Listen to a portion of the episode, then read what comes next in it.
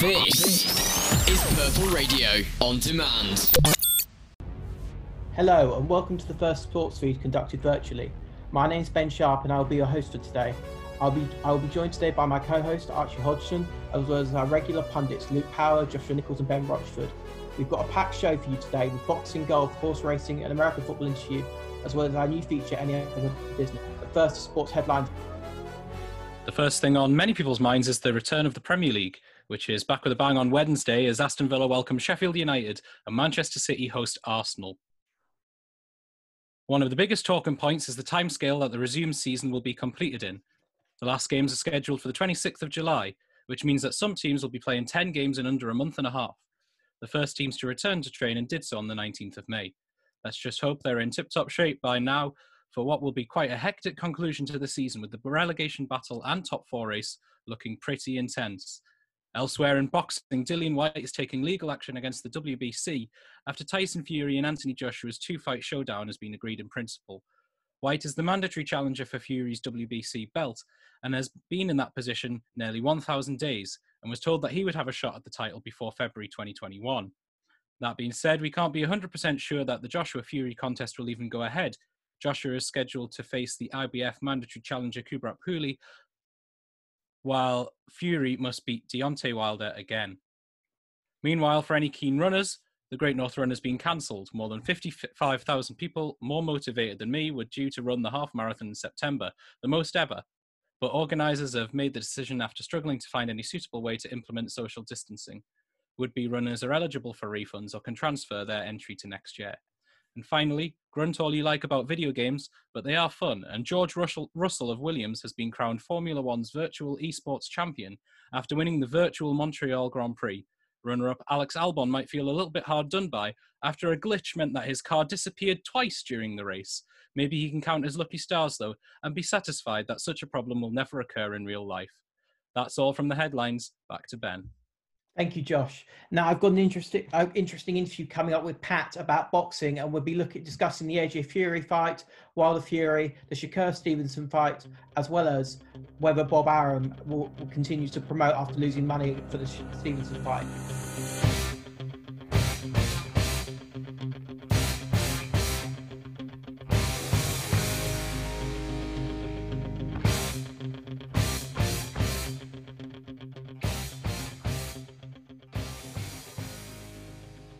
Let's talk about your amateur career a little bit. How far do you intend to go with that? How, what sort of level are you at at the moment? Well, um, so I've had about 10, 10 amateur fights. Um, and uh, for whatever, I would have liked to have a few more than that, but it's not really worked out for me. Um, I've just had quite a few injuries over the years. Um, so I'm 22 now. I'm actually looking to turn professional. Um, and that was actually planned for this year, but obviously because of the uh, pandemic and everything, uh, it's not happened. But be ready to go ahead as soon as uh, the lock, you know, the uh, restrictions are lifted. What are your aspirations then as a professional? What's your goal as a professional? Because we all have goals in life, and obviously they're important to set.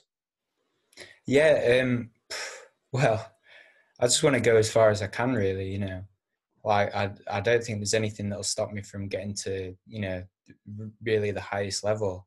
And like the people around me are confident that we can do that as well. You know so i've i've got my uh, degree as a chemical engineer now literally just finished it. So you know i've i've that's like sort of decent career set up for me right there. So i wouldn't you know i wouldn't be going for it if uh, if I didn't think it, you know, I had a, a decent decent shot at getting somewhere with it. Um, now going to professional boxing, I'd like to talk about the AJ Fury fight that's been agreed. But do you think they will get past their mandatory fights against Kubrat Pulev and Deontay Wilder, respectively? I'm particularly worried as, a, as an AJ fan that he will struggle against Pulev, as Pulev has only lost once against the prime Vladimir Klitschko. What do you think, Pat? Um, well, Pulev, he's uh, he's a shorter guy, isn't he? He's, he's somewhere around, well, he's not really short, short for a heavyweight. six foot two, six foot three, something like that. Um, I think with the big size difference, he's always going to have a decent chance against him. I think when uh, Klitschko knocked him out, didn't didn't he? And Yes. um, he he really flattened him with the left hook. So I, I I don't see any reason why Joshua couldn't get through that. Um, the Fury 3, and I repeat, 3, looks Yeah. like it's heading to Australia in the new year. Where do you think the AJ Fury fight should be held, and where do you think it will be held? It's got to be held in the UK, doesn't it? I mean, I'd love to say it would be held in the UK, but as you know, in boxing, money talks. Well, yeah, you say that, but I mean, you, we sell a lot of pay per views over here in the UK. If they've got it on Sky pay per view, and it's at a UK time, you know, I think that that that brings in the most money television, really. So I mean, unless they're playing, you know, places like Saudi Arabia and places that are always trying to offer daft money to get things to happen there, but um, you know, they'd really have to be offering a lot of money if they if they want it, you know, over there. I mean, it is a two fight deal, so we could see one in the UK and one in another country. Yeah. Um, just sorry, talking about the future. Talking about the future, Shakur Stevenson beat Felix Caraballo. Are we looking at a future pound for pound superstar? Only 22 years old, WBO featherweight champion, an Olympic silver medalist from Rio 2016. Yeah. No, How he- good? he's he's really good. I actually watched that fight, and uh, yeah, he's he's he's just a master of distance. And I think he's been working with Andre Ward, so you know that'll do him really well. Yeah, I mean, uh, Andre Ward is a class fighter. I mean, he's been Yeah. accused of being boring in the past, but if you're effective, what's the Mm. problem?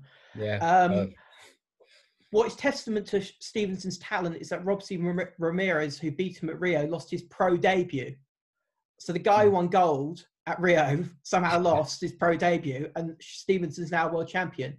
Is there a huge gap between the pro and amateur levels, or do you think it really does depend on the fighter?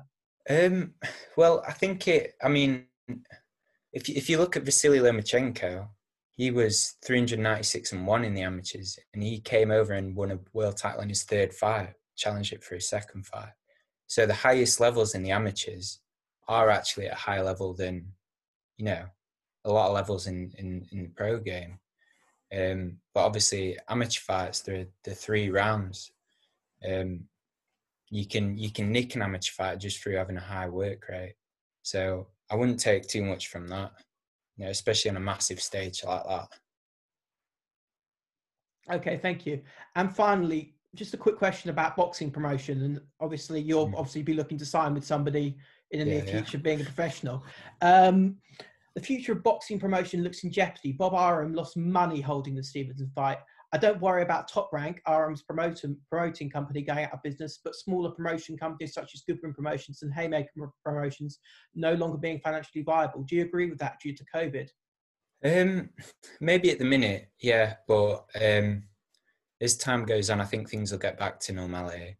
I think you know it's it's been sort of heading this way for a while since Matchroom got the big deal with Sky, and um, they used to show you know cards from all different promoters before. So I mean, we'll just have to see because it's all about TV. If these small promoters can get their you know their fights on TV, they can start earning a bit more money. And finally, what one piece of advice would you give to any aspiring boxer? train hard every day. Don't stop. no days Okay. off. Okay, thanks, Pat, for the interview. Really appreciate it. Now to Archie Hodgson to discuss the football with Joshua Nichols and Luke Power.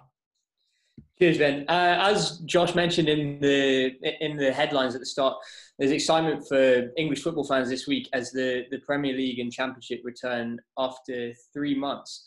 Um, Josh, how excited are you for for the to be a return to action? I mean, I've I've found myself, and I'm sure a lot of people have found themselves just rewatching old football games during lockdown, while while all of the sport has kind of ceased to happen, and it's it's been, yeah, it's been a really weird couple of months without sport being around because it's kind of always kicking up into like this is the big climax of the season, and and we'd be uh, well into would be a good few days into the uh, European Championships now, if uh, in an alternate timeline, alternate universe. Um, yeah, but it's really, really exciting to to see everything kick off again. I would have liked to have seen League One and Two um, get concluded as well, um, but obviously the teams in, in those leagues have got their own prerogatives and they've decided to to vote to end those seasons early. But it would have been nice for the integrity of the competition to have them played out uh, behind closed doors, even uh, even if it wouldn't be particularly viable for for all of the teams. Yeah, uh, Luke, as Josh mentioned, that um, leagues one and two were, were drawn to close um, and and finish on a points per game basis. I, I, was just wondering what your thoughts were on that decision. Was was it kind of inevitable? Well, I think the the problem was it wasn't viable to restart the season. We had Stevenage chairman saying that it was going to cost the club 140,000 pounds alone just to test the players, let alone bring them back from furlough, pay the players. So I don't think, especially in League Two, that it was really viable to restart the season. That said, I don't really agree, and uh, I, I suppose there's no perfect solution, but the points per game basis doesn't really work, considering that all these different sides have played different clubs. There's a reason why you play every club twice in the season, and that's because that's the only fair way to do it. So in, in terms of the resolution of the season, I think it's incredibly complicated. And I'm sure, as we'll allude to later, with um, Stevenage and Macclesfield scrapping away only three points apart from each other at the bottom of League Two, you know, people's jobs are going to be on the line. Whichever team gets relegated there, that could be a few dozen people getting released. So it's been difficult, but overall, if the overwhelming majority of clubs in League One and League Two said, we think this is the right direction, you can't really counteract that. You've got to go with the majority.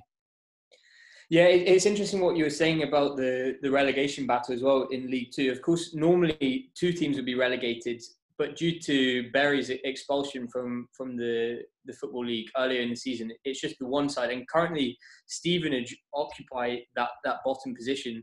But Macclesfield, who, who as, as you said, are three points ahead of them, they've already suffered two points um, deductions due to financial mismanagement, and, and there's a chance that um, that they could actually face a, a, third penalty. What what were your thoughts on on that, Josh?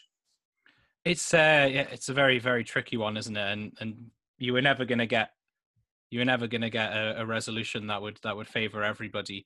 I mean, you, we talk about uh, Bury's expulsion from from the league as well. You you've got to look at Bolton as well, and the teams that played Bolton in League One. Some of them played youngsters, academy players at the start of the season, and picked up three points, and that wasn't available for other teams who had to play uh, a more full strength Bolton side after they'd made a few signings. But yeah, you've got to feel particularly sorry for uh, for Stevenage, who have, have a game in hand on on Macclesfield and, and were only three points behind.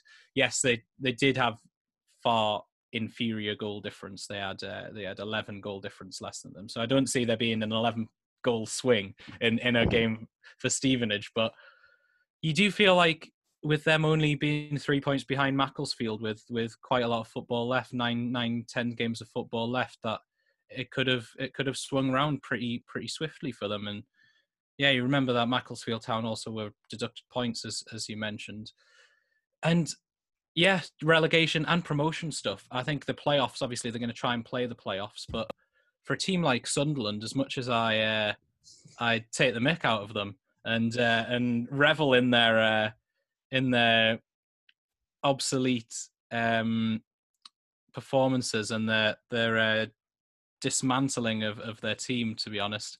Uh, they were only three points off the automatic promotion spots, and then they're not going to get a chance of, of going up. And it could be potentially financially very, very damaging for a club like Sunderland to spend a third season in League One. And moving back to the, the Premier League, the action resumes on, on Wednesday night with Sheffield United travelling to, to Aston Villa. I'd like to talk a little bit about um, the home side. Um, currently, Villa sit in, in 19th position, two points off of safety as it stands. Luke, do you see do you see them managing to get out of, of the bottom three? And do you think the, the return of key players like John McGinn could help them to to get out of, of the, the bottom three? Well, the lucky thing is that they have a game in hand. So if they can somehow claw a win together there, then they'll be out of the relegation zone. I think you make a good point about John McGinn because a lot of people say that Aston Villa, they're a one club man. It's the Jack Grealish show, but indeed it isn't. And personally, I, I do think they are going to escape. I think that, that they've been in a better run in this half of the season. And when you're comparing them to I mean, are we going to say Norwich, in my opinion, are, are gone? They're down. I, look at Bournemouth and I think their their form under Eddie Howe, they've only got seven points in the last ten games. They're doing horrendously. So I think not only does the game in hand work in their favour, but also just the absolutely abhorrent form of every other team around them. The only sticking point I have is that Watford have had a huge resurgence as well. And we know that they have one certain manager who has managed to pull off a great escape in recent years. So I think it will come down to Aston Villa or Watford for the third side to be going down. I think it's important to remember as well that this has never happened before in football. There's never been a prolonged period of time, and there's never been games played behind closed doors uh, to finish off a season.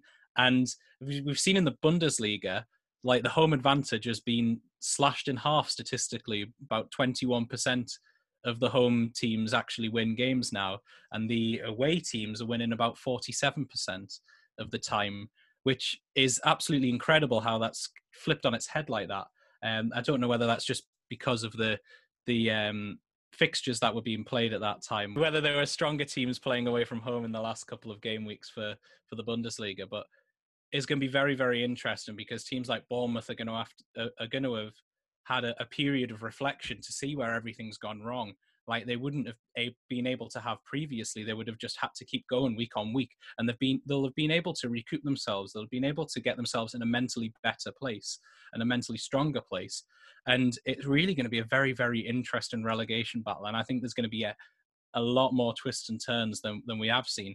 And I, I think even a team like Newcastle United, my team, I don't think they're even safe at the moment. I don't think you can say that for certain because of the way that the season's gone. And one team that is safe, though, um, is Sheffield United, the visitors. And I don't think many people would have expected that um, before the, the season. Now, if, if they win on Wednesday against Villa, um, that, that would put them back into uh, fifth position. And Luke, do you actually see this fairy tale season finishing in a, a top four finish, possibly for, for United? You see, the, the wonderful thing about me is that I like to sit on the fence, and even though it might hurt to sit on the fence, um, literally, I think they do have a chance of finishing in the top four. I, I think the thing that will be in their favour is not only, like you say, they've had an outstanding season and quite tactically innovative under Chris Wilder, but also the fact that the run-ins of a lot of the sides above them are not that favourable. You look at Chelsea; they've still got Leicester, they've still got Liverpool, they've still got City, and indeed they've still got Sheffield United. So Sheffield United do have the opportunity to leapfrog these sides just by coming into contention with them.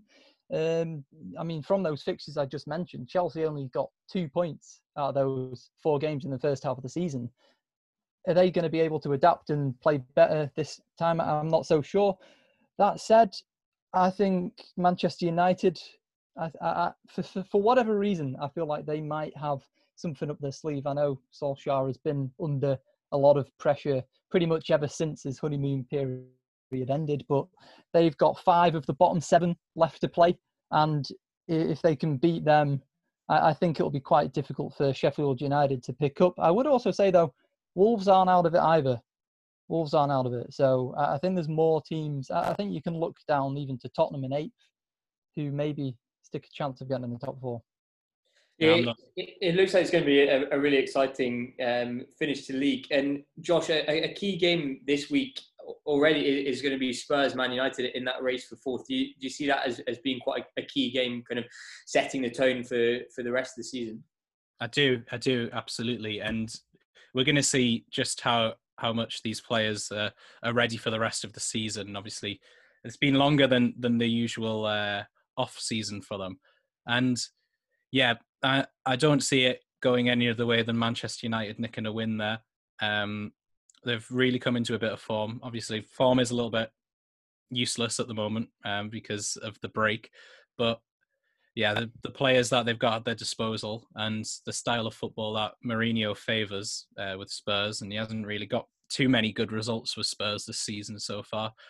Um, I think yeah, Man United will Man United will, will nick that one, and it will be very very interesting because I think it'll be a bit more of a technical game than we've seen before because I don't I don't see the uh, the pace of the game being played at the same level. Obviously, these are elite athletes and they've been able to train, but they've been training from home. They'll not been using all of the gyms and everything. Uh, so I think I think we'll we'll see a little bit more of a technical game, and I think tactics are going to be very very important in in this latter period of of the season. In the last ten games, we're going to see a lot of tactics, and of course you've got the the five substitutes now, so uh, I imagine Jose Mourinho will be using those to his full disposal, uh, probably in the first half if the players aren't aren't reacting the way he wants them to. And moving on to the, the championship, which also resumes um, this week. Currently, Leeds and West Bromwich Albion are sitting in the, the two automatic promotion places. Luke, do you think this is the year that Leeds finally end their 16 year absence from the top flight? I think the exile we can almost safely say is coming to an end. Marcelo Bielsa has had them absolutely flying this season, and they've caught up a lot with West Brom because just in February they were seven points behind, and now they're one point ahead. They are, in my opinion, the favourites for the title. I, think the one issue with them is that Kiko Casilla, who, who, of course, you know, the goalkeeper used to play at Real Madrid, Espanyol, he's currently still serving his ban for racism towards uh, Jonathan Leko at Charlton and he's still got six games of that left to serve. They do have options in replacement. Uh, Meslier um, from Lorient, who's uh, kept two clean sheets in his two games with them, but he's 20 years old. I mean, that's like sticking me in the team, surely. And uh, I suppose you could say that that is the one problem that Leeds have.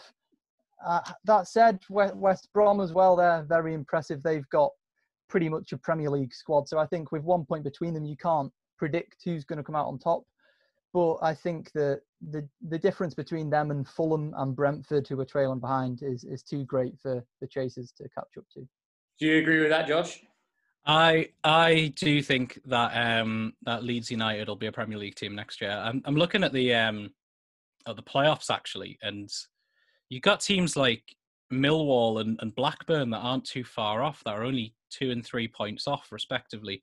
I mean, uh, could you imagine Millwall in the Premier League? I'm just trying to think of that working in terms of safety for the Premier League players and indeed all other Premier League fans. So a West Ham Millwall Premier League derby would be a lethal affair.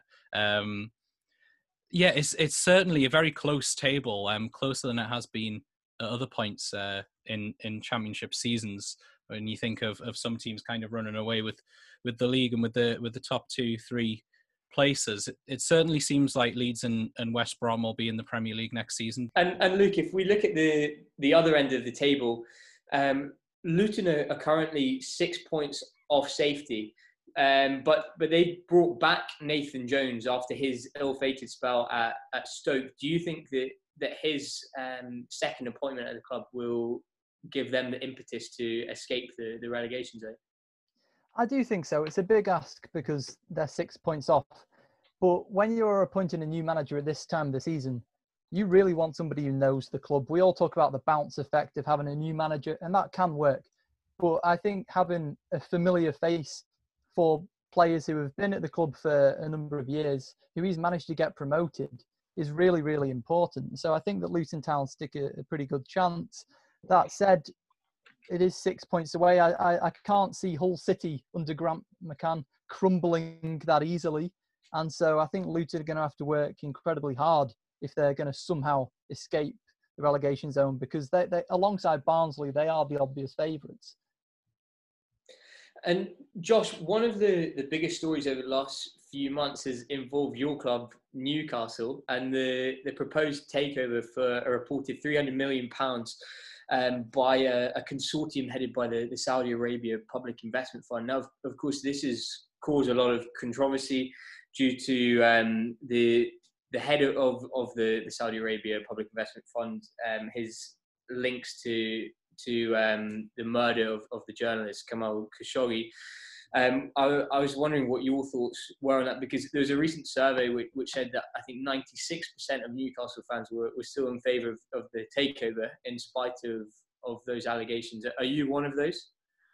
I would I would like to see the takeover go through. Um, mm-hmm. Obviously, we we've got to we've got to just say it as it is. The human rights record of Saudi Arabia is appalling, um, as are the um, the allegations of the pirating of, of the Premier League property, and and that's I believe the the the sticking point for the for the takeover at the moment is is that beIN Sports have have lodged a, a letter to the Premier League to to say that their assets have been stolen by the Saudi Arabian backed uh, beoutQ uh, provider who have been stealing their their games and, and showing them for free um, or not, not for free sorry they've been selling them um, which is yeah illegal which is obviously the Premier League runs on money and if if somebody's been stealing their money it's it's not a good look um, but again you you might want to keep your enemies closer than than your friends in terms of the takeover I think a lot of people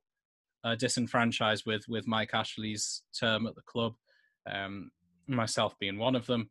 He's he's not particularly invested very smartly. When you look at the 40 million spent on Joelinton this summer, um, the running down of Rafa Benitez's contract, replacing him with Steve Bruce. It's been a lot of questionable decisions in recent history. Of course, we've got the the two relegations as well in his tenure as as owner, and Newcastle hadn't been relegated um, for a good, good few years since uh, since uh, before Mike Ashley took over.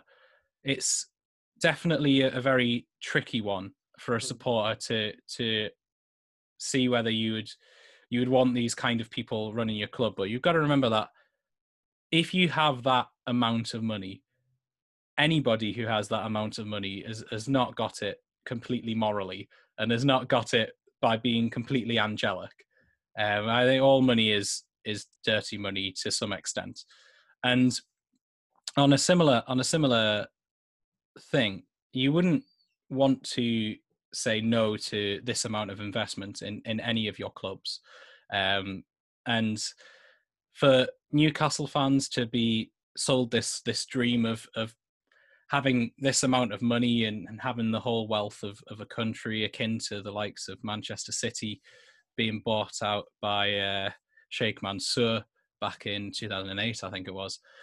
It's uh, it's very exciting as a Newcastle fan to see to think what what might come in the future, but at the same time, you've got to be you've got to be aware of of the abuses that have that have gone on in Saudi Arabia.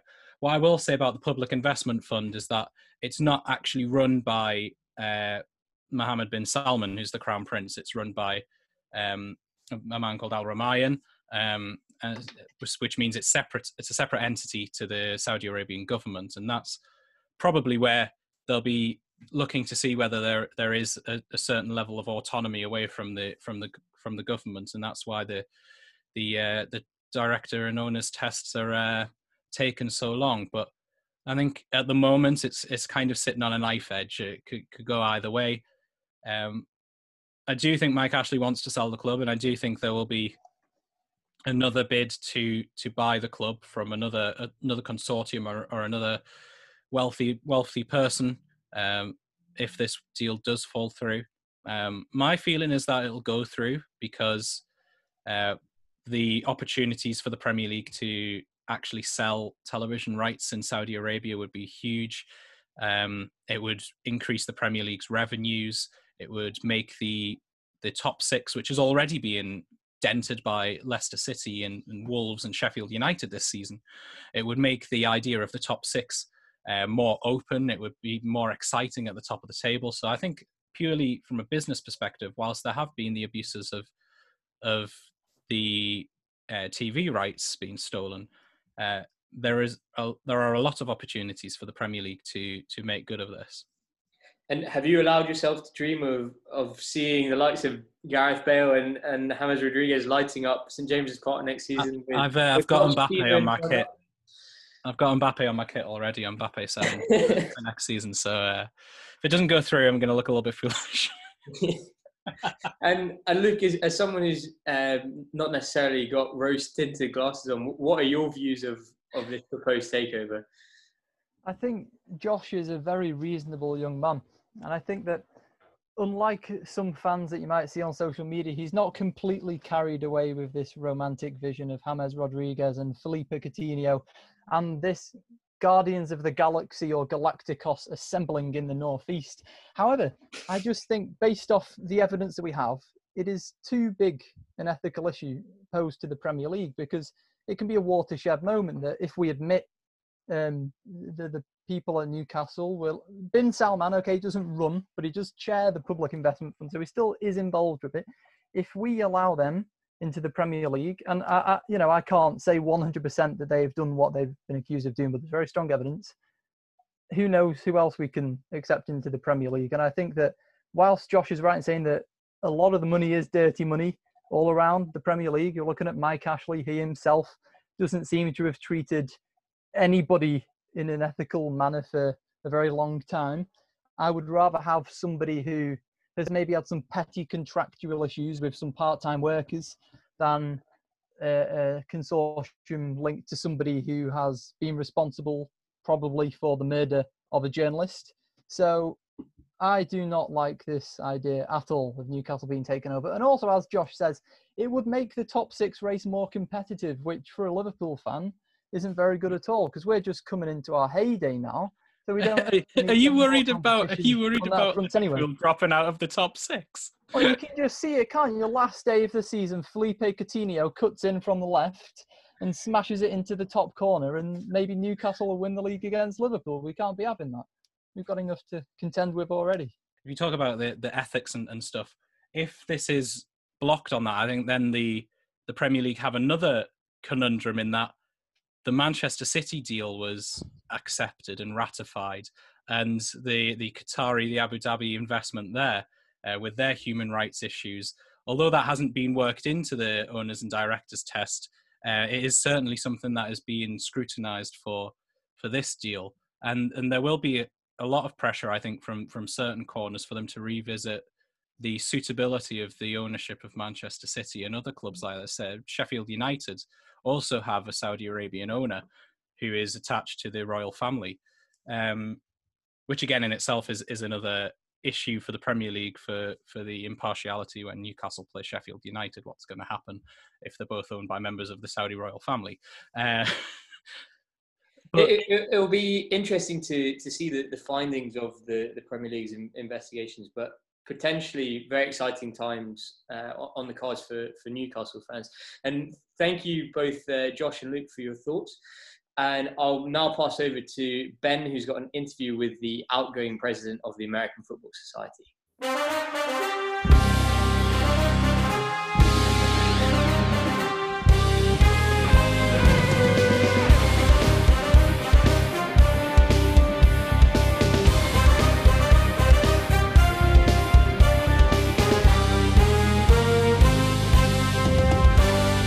Hi, Sam. This is All Sam, right. Sam Bird, the outgoing president of the DU American Football Club. And uh, I've just got a couple of questions for you, if, if that's okay. Yeah, uh, of course. Welcome to Purple Radio and Sports Feed. First question I'd like to ask: How are you? How are you doing during lockdown? And what does a BUCS National Championship semi-finalist get up to in his spare time? um, well, obviously, I stayed up in Durham to start off with to get through my exams, and I've come back home. like, I'm extremely lucky that I come from near Portsmouth, so there's been quite a few walks down the beach, and uh, I'm about to invest in a paddleboard to keep the fitness going and trying to get ready for next season if it hopefully goes ahead. How did you get involved into American football, and how would you encourage others to get involved with the game, both here in Durham and in the and in the wider UK? Okay, um, so my story goes is I've got family that live in Miami. So yeah. as a growing up, I'd go and visit my granddad and my uncle, and they'd take me to the Miami Dolphins. So I was a big fan. And then when I come to university uh, three years ago, there's obviously there's the university team. So it was an ideal. Also, like, I used to play rugby, so it's quite a good transition between the sports. Of course. Um, anybody looking to get into American football, if you're at university, most I think there's a, over hundred teams now and there's obviously a varied league structure throughout the country. Um, but if you're not at university, um, there's various youth teams up and down the country. All you have to do is visit the uh, British American Football Association website, and they've got a list of teams, youth and adult, and it's a great entry sport. Most people, I'll probably say, I've played for Swindon Storm, which is where my father lives, um, and they've got a great youth structure, and quite a lot of people vary from the age of 18 all the way up until I think there was a 49 year old who was doing it to get a bit fit. So, so really, a variety sport. of ages. Yeah, it's a great sport for everybody, and it's not. Um, yeah, depending on where you live, there's better teams and worse teams. But I played for a Division Two team last summer, and it's great because it's a it's a good laugh. It's not as competitive as it is in the US. So it's you can have a good good laugh with the opposition team. Obviously, when I play for Durham, it's a lot more competitive. So my mind changes, and I'm not quite so friendly with the opposition team. But it's it's definitely a sport I'd encourage anybody to get into. It's quite interesting the setup you've got with the Durham Saints in that you bring over American scholars who have played mm-hmm. for US college teams, yes. and then you have the likes of beginners who've never played sport in their life. How does that setup sort of work? Because it's unusual in terms of an elite sport. Well, obviously, it's I say it's a fairly new sport. It's been in the UK since the 80s, but it's only it's seen a, a resurgence in the past five ten years. Um, and the American scholarship students, we've had this season. We had uh, players that that were captains of their Division One college teams who played with players that were in the NFL now. We had um, there's two players this season that were on practice squad for NFL teams, and actually having their wealth of knowledge brings on the rookie players, the brand new players to the sport, and it's it develops faster. That's why you can compare some of the the British players that have only played for a year or two at Durham to a university that doesn't have the resources or to bring in these Americans and it raises the game of the British players by, by quite a lot. You play on the offensive line. Yes. Tell us a little bit about that position and what it entails. Um, so effectively, my job is to protect the quarterback to allow him to either uh, to pass the ball. So we normally have an American quarterback, or on the flip side of it, it's the job of us five guys on the line to punch a hole and to allow somebody to run with the ball. So it's a very generally you'll see like I weigh about three hundred pounds, and we had a player this year, Jack, who weighs about the same as me, but he's six foot six, I believe. Um, which obviously you've seen, he's an absolute beast. Yes, I've collided with him in training more than once. It's been like that. Um, so it's generally a big guy. It's a tough position, many little niggly injuries. Um, but it's I love it. It's it shows how included you can be because in my position, it's not so much about your you've got to be fast and strong, and it goes on your body size. So some people that might feel excluded in other sports because they don't have the fitness. In American football, there is a position for everybody. It's match day. How do you prepare before the game? Uh, me personally or the team? Uh, both would be quite okay, interesting so, to hear. Uh, the team will probably get there about three hours before. As president this year, I'd be there probably about an hour before everybody else, setting up the kit, making sure all of the jobs, little jobs that needed doing on game day, were done. Um, and then for me personally, I like to get changed about an hour before, listen to some music, get hyped up, get in the zone because you do put your body through quite a brutal process in a three hour game. Um, quite a lot of the team do that, and then you'd have about it's the warm up's quite long and it's physical as well. You you warm up at game speed with full contact, and it goes on for about half an hour, forty five minutes. So from my experience, my first ever game, I was out of breath and sweating and tired before I'd even started the game. So that's something that you've got to get used to. I mentioned that you and the Durham Saints made the semi-finals of the BUCS National National Championships, winning the Northern Division, being yes. the number one seed in your division, and leaving most of the teams you played in your wake. How did it feel to hear the news that the season was being curtailed, and how big a chance do you think that you could have been national champions? I was absolutely, personally, I was absolutely gutted. I know a lot of the players were as well, um, and coaches. It's it, it was two days before the semi final, which we'd secured home field advantage for. And obviously this is my personal opinion, but the previous time in 2018 when we won the national championship, we had a very solid team, but a lot of it was players, the bond between players, and they went undefeated the whole season. This year, I think that the league was is much stronger from previous seasons, um, but I, I honestly believe that we were going to go all the way. There, there was obviously this is a prediction because we didn't play the semi-finals, but UWE have a very strong team and that was going to be our biggest challenge. And we were all hyped up for it. We were looking forward to playing UWE, and it was it's quite gutting. However, it wasn't all plain sailing. You lost to Stirling and Leeds Beckett early on the uh, on the road early in the season.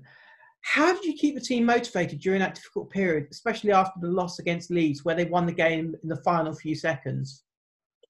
Uh, it's very tough. Obviously, for me this year being the president, I, I, was looking at morale of players and the time off. And in the sport, you put we have training three, four days a week. Um, people are putting their bodies on the line and trying to do their degrees. So it's the sort of we took the stance of ease off of the players, give them a rest, remotivate. So that we did start going um, going for a bit more film and a bit more classroom and team bonding, opposed to just hitting the training field, which is obviously it's a big thing in other sports. A team might be together for many years. In American football, every season we start from scratch. There'll be probably about 20 players from the previous season, and the rest are recruited from, um, like yourself, from the university, or and we have about five to 10 scholarship students from the US. Yes. Going into next season, how difficult is it going to be if there's no vaccine by October? With the logistics of the University American football team with around 40 players, seven coaches, and a physio, could you see the season not happening at all? So there's been talk with um, there's a, a face, private Facebook group between all of the, the current presidents and some of the uh, BAFA, who are the regulatory body in the UK, um, talks between all of us regarding what's going to happen. And at the moment, nothing's been confirmed. It's just all of our opinions, but there's so many factors coming into it. For for example, a lot uh, universities might not be back in October. So no matter if there's a vaccine or not, um, we have a lot of international students on the team, not just scholarship students. So the incoming president, uh, Will Evans, he himself lives in California. So over this summer, I've been obviously helping him out and trying to teach him how the club works. But there's a lot of things where I've had to continue doing because he's not here and he doesn't fully understand it. Um, yeah. You've got the issues of that, and then if, for example, Durham might not return for the first term, but other universities might. Um, there's talks that they were looking to potentially postpone the season until the second term, so post Christmas. But that poses even more issues because a lot of our players are rookies and have never played the sport before. And there's a player has to do so much. Obviously, you experienced it this year to be safe in the sport because if you don't understand what's going on, there can be big injuries. I've, I've yeah. witnessed one of their like neck injuries and concussions. Um, so that poses another problem. And obviously, this is my personal opinion, but I don't believe there will be a competitive season this year unless something drastically changes and life goes back to normal. I believe that this season will more than likely um, be friendlies with local universities if we can get to that point. So it won't be the competitive season we're used to, but if we are back and everything's going okay, it'll it, it'll take that form. So there's less travel. There's all of these other issues. That's really interesting to hear your own personal opinion. Mm. American football is growing massively in the UK, with NFL games being played every year in the UK. When do you think we will see an NFL franchise in the UK? Uh, I think it's coming, if I'm being honest. Um, obviously there was the talk of the Jacksonville Jaguars owner, the Fulham owner. He's he was going to purchase Wembley Stadium, which was a very big hint. Um, uh, well, I believe it's a very big hint towards him moving because the Jacksonville Jaguars is one of the newest teams um, in in the NFL, and they don't have a massive fan base. So quite often their stadium isn't full, um, and like my personal team's the Miami Dolphins, and although the stadium might not be full, there's, it's integral to Miami. Do you think that they're going to be uh, Jacksonville will be even more encouraged back to the move to the UK. The fact that Tom Brady's moving to the Tampa Bay Buccaneers, you've got the Miami Dolphins already in that state, Jacksonville and Florida. There's three teams in the state. Do you yes. think that will encourage them even more to say, let's move to London, let's start afresh, and let's build a new franchise? That's that's the franchise I can see moving. Um, obviously, it might might not happen. It might happen in a different form, but realistically, with the the, the potential stadium purchase by Khan, um, the fact that Jacksonville play every single season in the UK for the since they've been doing NFL Europe, there's a, a quite a big fan base for the Jacksonville Jaguars growing over here. I I can realistically see that happening.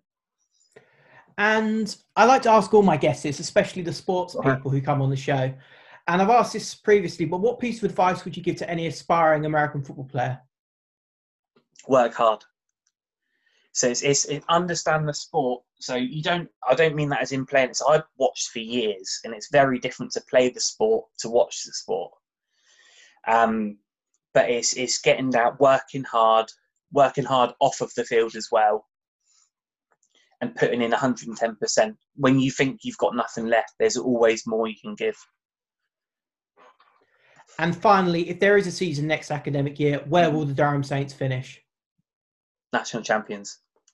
That's what I like to hear, Sam. Thank you very much for the interview. Thank right. you very much. Next up, we've got a horse racing preview of Royal Ascot with Ben Rochford. Hi, Ben. How are you doing? I am very well, thank you, Ben. How are you? I am very good. First of all, we uh, we had the thousand British thousand and two thousand guineas taking place at Newmarket last week. Um, what would you? Can you give a recap to our view listeners who didn't necessarily um, attend, uh, watch the um, fixture?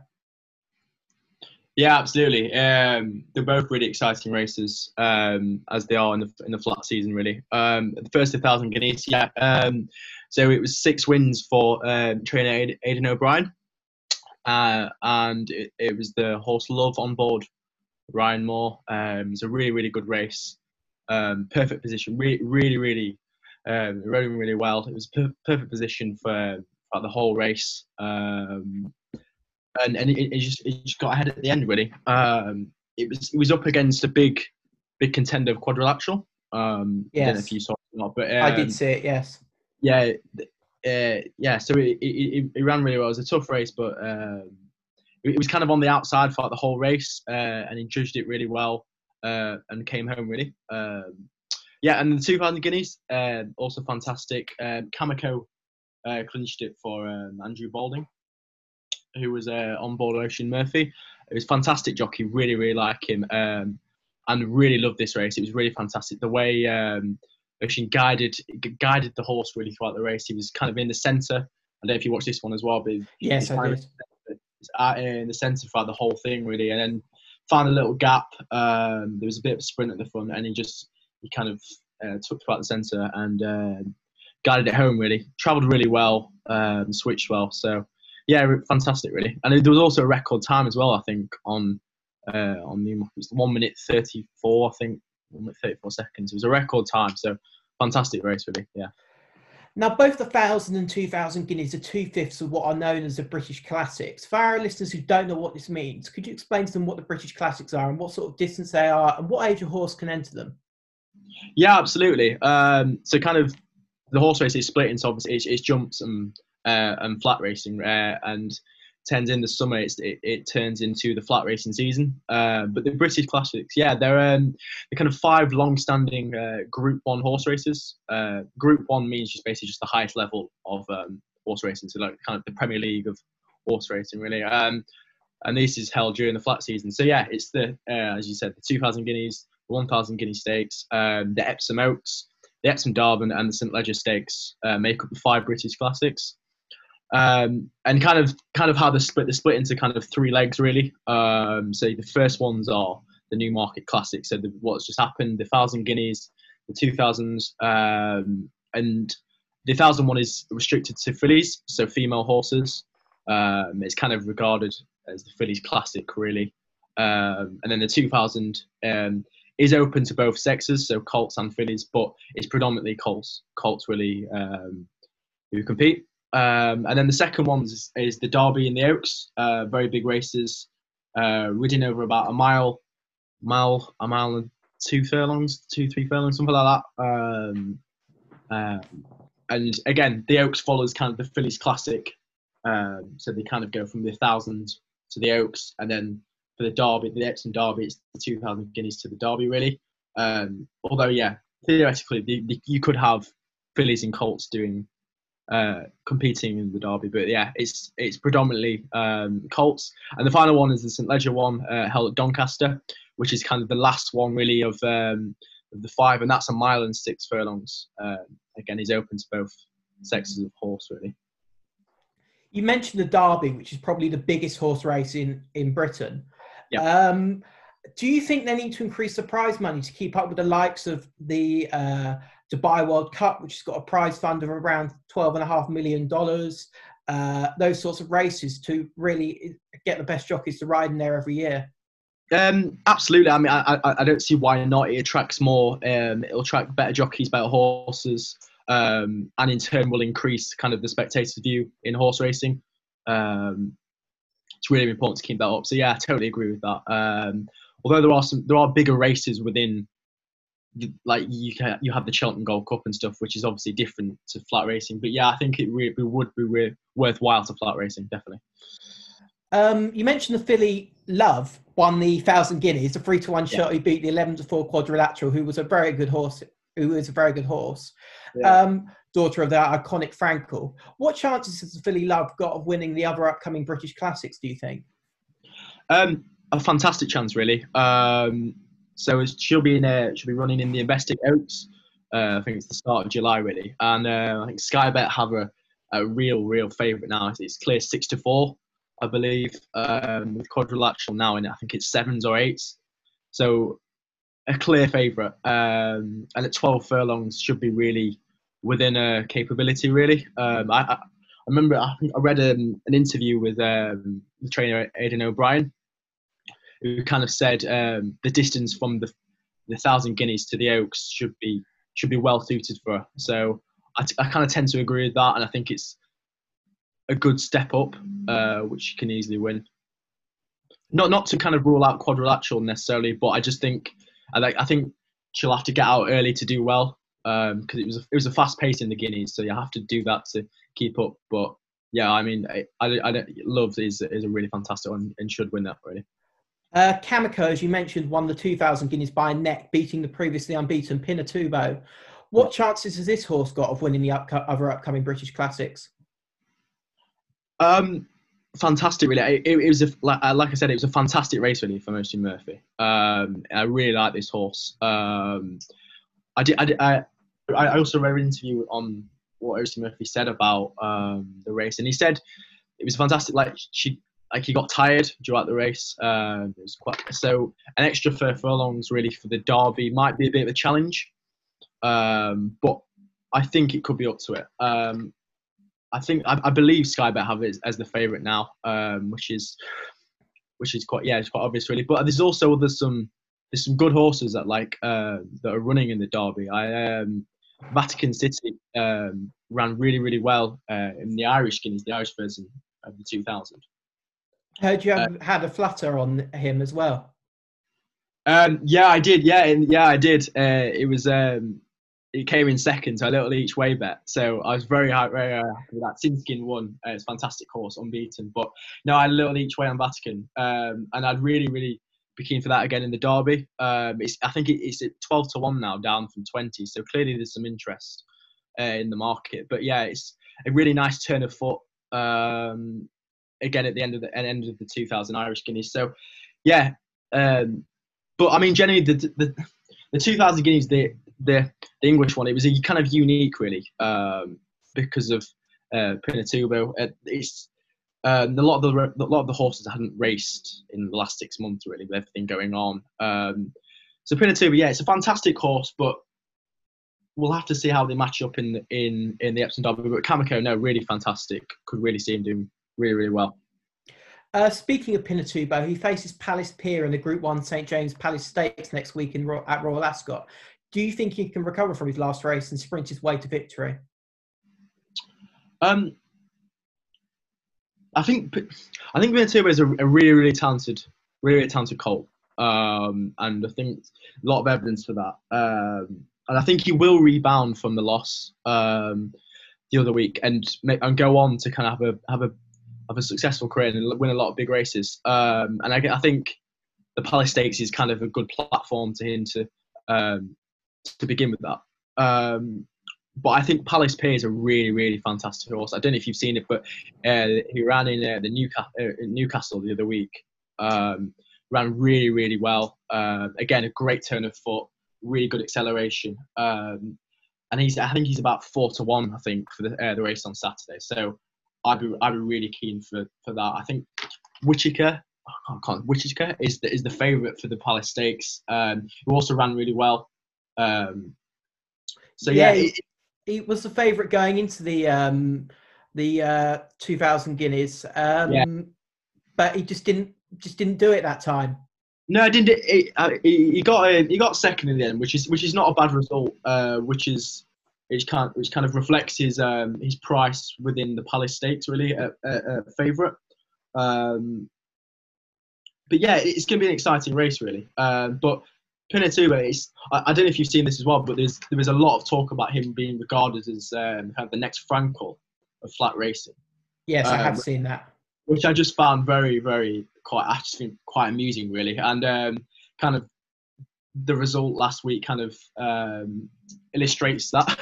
I just I don't think uh, Frank. I mean, Pinatubo is a, a, really good horse, but Frankel was like was a freak really. Like a yeah. I mean, there's never going to be another horse like no, him no, again. I don't think. No, absolutely. I, I don't think you can be matched. Like a freak nature machine. So it's yeah. So it can't be matched. But yeah, fantastic horse. We'll have to see. We'll have to see. Uh, the big race next week at Royal Ascot is the Gold Cup. Who have you got down as your picks for that race? I mean, you can't really shy away, can you, from from I mean, the fantastic that is Stradivarius on board Frankie Dettori. Um, I, I, I, honestly, I'm so excited for this. I, I, remember watching it last year and the year before. I went um, two years ago um, on the Gold Cup day, which was it was just fun. What an atmosphere! It was fantastic. Um, I love Stradivarius as a horse. Um, at, at, this distance as well. He had a race a couple of, uh, I think it was a week ago in um, uh, the Coronation Cup. Uh, wasn't quite his race, bit to uh, different distance, but no, this this is him to a T really. Um, yeah, he, he did lose against um, Kew Gardens as well, which was um, which was really interesting. But and now interesting that Kew Gardens is not running in in the Gold Cup, so I don't think you can really shy away from Stradivarius. Really, it's just it's such a game changer. Him not Kew Gardens not being there. Dettori on board, perfect distance. Yeah, she's she goes for me. She bolts her. Yeah, I mean, I remember being at um, uh, Newmarket races once, and a guy just said, "Put your money on Stradivarius. It's guaranteed money." That's a sort yeah. of he's a classic horse. It's an absolute banker, really. You can't. I mean, the odds the odds aren't great for the Gold Cup, um, which kind of yeah, which which reflects it really. But I can't see anything else happening really. Um, I mean, I mean, I mean, you could look at cross counter as a, maybe an each way bet. Uh, is it six to one, seven to one? But I mean, Nayef Road as well. That one at one at Newcastle, but again was a Group Three. So can he make the step up? I don't think so. So it's yeah, Stradivarius. You can't you can't look anywhere else. You'd be a full knock. If Stradivarius wins on Thursday, that would make him a three-time winner of the Gold Cup. Where would that mm. rank him in terms of great racehorses? Are we talking the likes of Black Caviar, Frankel, those sorts of horses? I mean, what, what a question that is. you could you could spend hours talking about this one, really, couldn't you? Um, I mean, I think we can all really agree that the goat is Frankel, um, unbeaten in 14. I think it has now an estimation of 100 million in the breeding shed. I mean, it's just it's just crazy. It's inhumane, really. It's just crazy. Uh, but then, yeah, but then you got like you see of Sea The Stars. You know what I mean? Um, the Colt won 2,000 guineas, the Derby, the Eclipse Stakes, just fantastic horse there. I think, I did the treble, did the treble as well um, within the British class, which is just unbelievable. And so he, he, he will be ranked. I think I think the Gold Cup on Thursday is huge. Really, like it's it's a bit of a game changer. Doing completing the hat trick is really it's a big statement. That uh, big big statement. But then also you look at uh, like the contemporary horses now, Enable, who uh, Frankie Dettori is also on board with winning the yes. King George. Um, so it's yeah, there's, there's, such a big field out there. I mean, yeah, it, it's it's a fantastic question. Like I said, you could spend hours thinking about it, but yeah, it'll, it'll certainly be up there. Stradivarius, I love him to bits. Yeah. Not to mention Galileo, who has been oh, basically the sire of so many horses. Exactly. It, uh, the, the list is endless, isn't it? Really, that like there's, there's there's so many out there. Like you could go on forever, but yeah, it, it's it's it's just it's, it's a pleasure to watch Stradivarius run really, and I'm, I'm very excited for Thursday. The last race I want to speak about is the King's Stand Stakes and Battaash, yep. who is a great sprinter. How good a sprinter is he, and should he win easily? He's very short odds. I looked last yep. night. Um, I, am very very excited for this race. Um, it's it's so, it's so fast. It's over and done with. It's quick. It's um, I, I, I love the races like that. Really, it's it's it's really really exciting. Um, I can't see it going any other way really. Um, I mean, Battaash lost to Blue Point last year and the year before, um, which was unfortunate. But Blue Point isn't running this year, which again yeah. is a ma- which is a massive game changer. Um, you can't, yeah, it'd take a very brave man to bet against um, Battaash, really. Um, like, yeah, I mean, they've not been racing since October, which is which is an interesting point, but it doesn't. Battaash doesn't know how to run a bad race, really, in my opinion. Um, and like I said, yeah, you'd be very brave to uh, to go against him, but very excited for it. Very excited. Um, finally, what do you think about the impact of no spectators will have on the jockeys? I myself have ridden in horse competitions, show jumping with crowds, and I can't hear them. What do you think? Is it, see, this is a re- this is a really really good question because I've I've been asked this before just about sport in general, um, and you have to take each each sport um, differently. But with horse racing, I I think I think it's I think it's absolutely crucial. Really, I think it's it's it's such a game changer. Um, I mean, I, I, I mean, I, I, was thinking about think about the Gold Cup this year with uh, Al Boum Photo. Yes. Like Paul Townend, like he won in the end, but like, it, it, was it was close. It was really really close. I can't, can't remember who finished second in that, but um, I can't remember who finished it. But but the crowd the crowd helps so much. It is like when you're coming down the home straight. I mean, it's just it's when, when you hear that crowd, there's no feeling like it really. Even like myself, just standing in the stands, it's just it, it's. So I couldn't imagine being a jockey like having that, and uh, and then it just being taken away really. So it will be interesting at kind of a big event like Royal Ascot this week to see. Um, but no, I, I do think it's it's really really crucial, really really crucial. And sorry, finally, one more question: Who's going to be the leading jockey and who's going to be the leading trainer?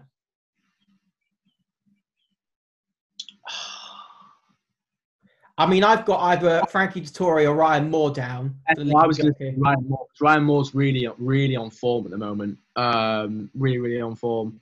Um, there's a trainer, Sir Michael Stoute as well. Um, got some really, really good horses in there. Might not necessarily be the winner, but I really want to look out for. Um, he's got got a lovely horse, Queen Power, uh, running in the Queen, a Duke of Cambridge Stakes. So, yeah, the, it, but yeah, I mean, Ryan Moore really for um, I, I, could see I seen, but then do you shy away from Dettori? I don't know. It's it's it's a tough one, but yeah, it'd be very interesting to see. Thank you, Ben, and thank you so much for finally having someone on the sports show who likes horse racing as much as me. Thank oh, you, absolutely. or probably even more. absolutely, yeah, it's fantastic. uh, next up, we've got uh, Archie quizzing me on this week's golf. Archie. Yes, Ben, the the highlight of, of the week has, of course, been the the Charles uh, Schwab Challenge, um, which Daniel Berger won. Um, he he won in a playoff against Collin Morikawa, and I was just wondering if, if you could give a, a recap to our listeners who, who might have missed that.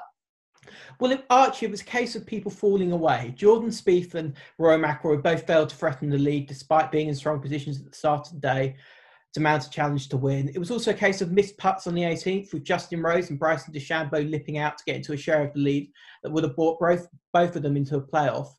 Uh, Morikawa, a rising star of US golf, failed to convert a putt on 18 also that would have resulted in the win for him. And uh, the person I feel really sorry for is uh, Xander Schauffele. I mean, he missed a, his putt on 17, literally went around the hole and didn't drop. It was so unlucky, and that and that caused him to bogey the hole. And if he'd have parred that, he would have been in the playoff as well. But it, in the playoff, Morikawa missed, put, uh, played a bad tee shot on the first playoff hole, followed by a short miss, missed putt for par, which led to Berger's win. And just how big a, a win is this for, for Berger? absolutely massive win for Berger's career. His previous two wins both came at the St Jude Classic, and due to the high quality of the field in the Charles Schwab uh, Challenge, he jumps from outside the world's top 100 to 31st in the world, qualifying for all the majors this year, including the rescheduled Masters in November, which is just a massive leap for someone's career. I mean, it puts him completely in Ryder Cup contention if he wins again. And one of the, the things we've become accustomed to uh, with sport in the kind of post-COVID uh, times that we're living in is, is, no spectators being able to to attend uh, live events. And I was just wondering what. Uh, how much of an impact do you think this had um, for the, the tournament as a whole and, and actually for the players themselves? I personally think that it depends on the player. I mean, for example, Rory McIlroy said that once he zoned in, he didn't really think about there was no crowd. I mean, Rickie Fowler and Jordan Spieth on their opening two days, they sort of pretended to wave to the crowd and um, put a hand up when they made a birdie or a good putt. So I think it depends player by player. I mean, there's an interesting article on Sky Sports. Rich Beem says that some players will obviously benefit from not having the pressure of people around them. But when it comes to the spect- the viewers uh, the viewers uh, uh, atmosphere for the viewer at home, I personally think it was okay compared to other sports so, such as darts. It worked okay because you could focus on the golf and the skill at hand without being distracted. If it was the Masters and where the atmosphere plays a key role in attracting a large audience, I would be concerned for the viewer at home. But this was a regular PGA Tour event. You're only going to get your really keen golf fans watching. For me, something like darts relies on the atmosphere to make it watchable. And in that sense, I don't think the viewing experience was affected for the viewers at home in the golf. Okay, and and before this this um, competition was allowed to take place, there were quite a few charity events that that, that were held, including, for example, the the TaylorMade Driving Relief. Um, I, I was just wondering if you could tell our listeners a little bit about those events. Well, the TaylorMade Driving Relief was a uh, competition, well, not a competition, uh, an exhibition match between Oklahoma State alumni Matthew Wolff and Rickie Fowler versus Rory McIlroy and Dustin Johnson, and it raised 5.5 million dollars for COVID-19 relief charities. I mean, it was an okay, it was an okay match. The quality of golf wasn't great.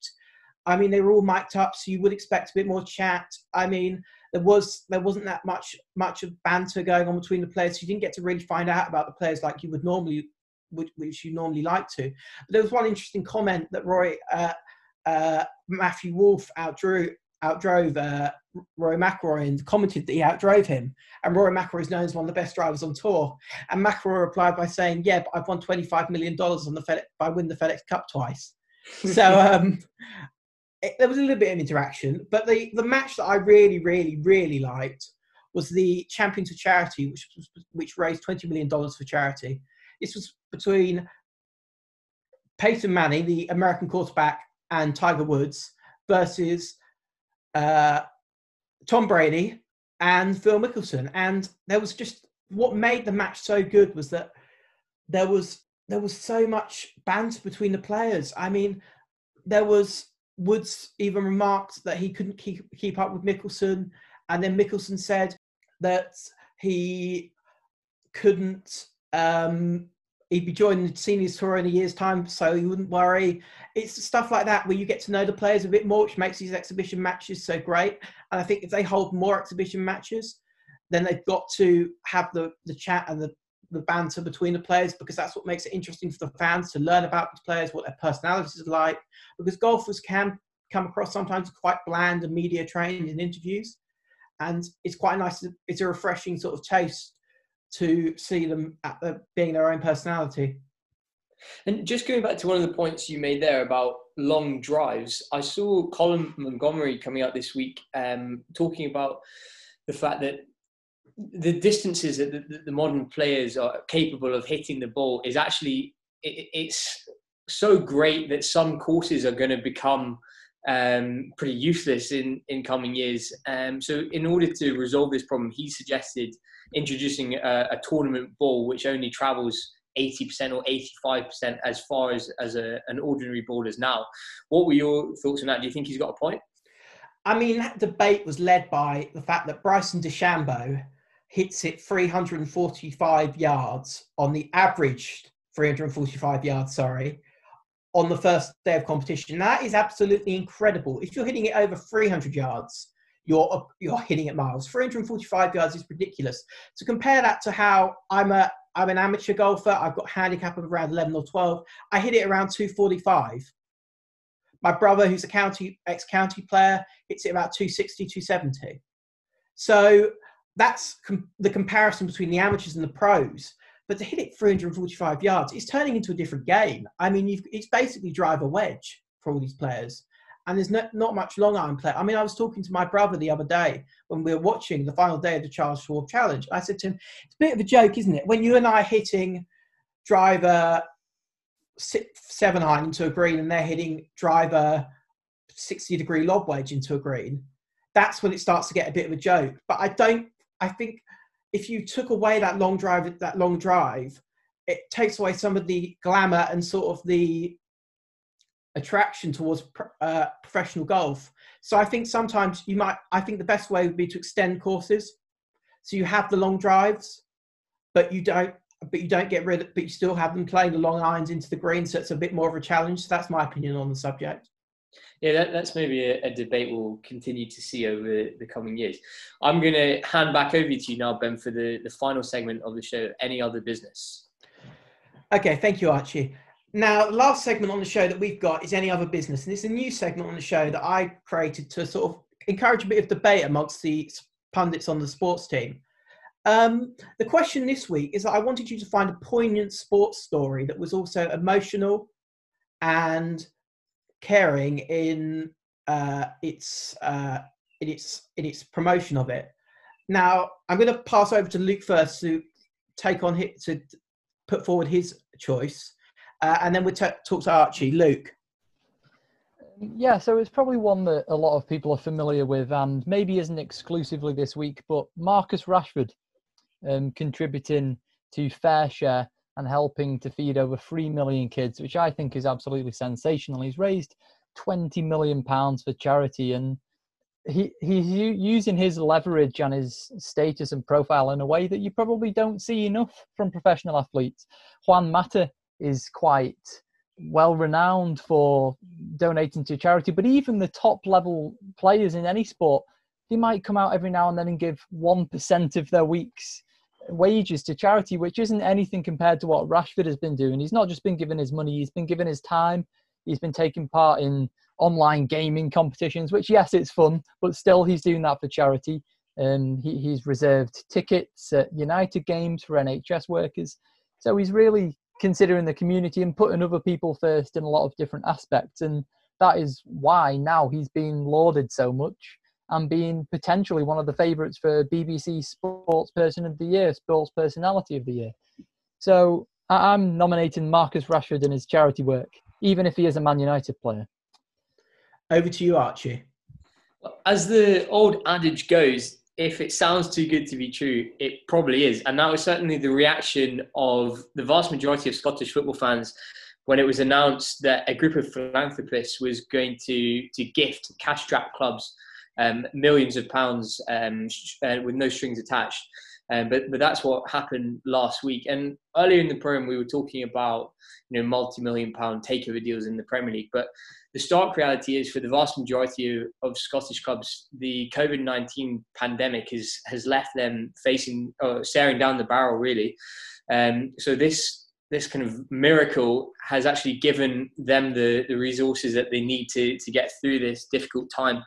And the, the man behind the, the donation, Edinburgh based businessman James Anderson, he said that he has seen firsthand over the last few years what a difference clubs can make to, to people's lives and how important they are in, in the community. And I think it's the case that up and down the country, a lot of football clubs really are the lifeblood of their community. So it, it's um, it's really important uh, that you know generosity like this is enabling clubs to to fight to to to see another day. I mean, both great choices by both of you. I mean, very emotionally pulling, very great choices. And I've but I've got to go with sadly Archie Luke's choice purely on the basis that we see few football players ever go out on a limb and put charity donate to charity so much as what he's done. So the winner of any other business this week is Luke Power. Now to finish the show, I'd just like to give you an introduction to what we'd be doing in a couple of weeks' time. Uh, we'll be talking about all the usual sports stuff, but any for any other business, we will be inspired by Piers Morgan's life stories. We will be uh, next week's any other business will be which sports person would you like to interview and why? So thank you very much. Thank you for listening. Ariva Arrivederci. I've been Sharpie. Archie's been Archie. Luke's been Luke. Thank you very much. Purple Radio Podcasts. Thanks for downloading this Purple Radio podcast. For more great content and to listen live, head to purpleradio.co.uk.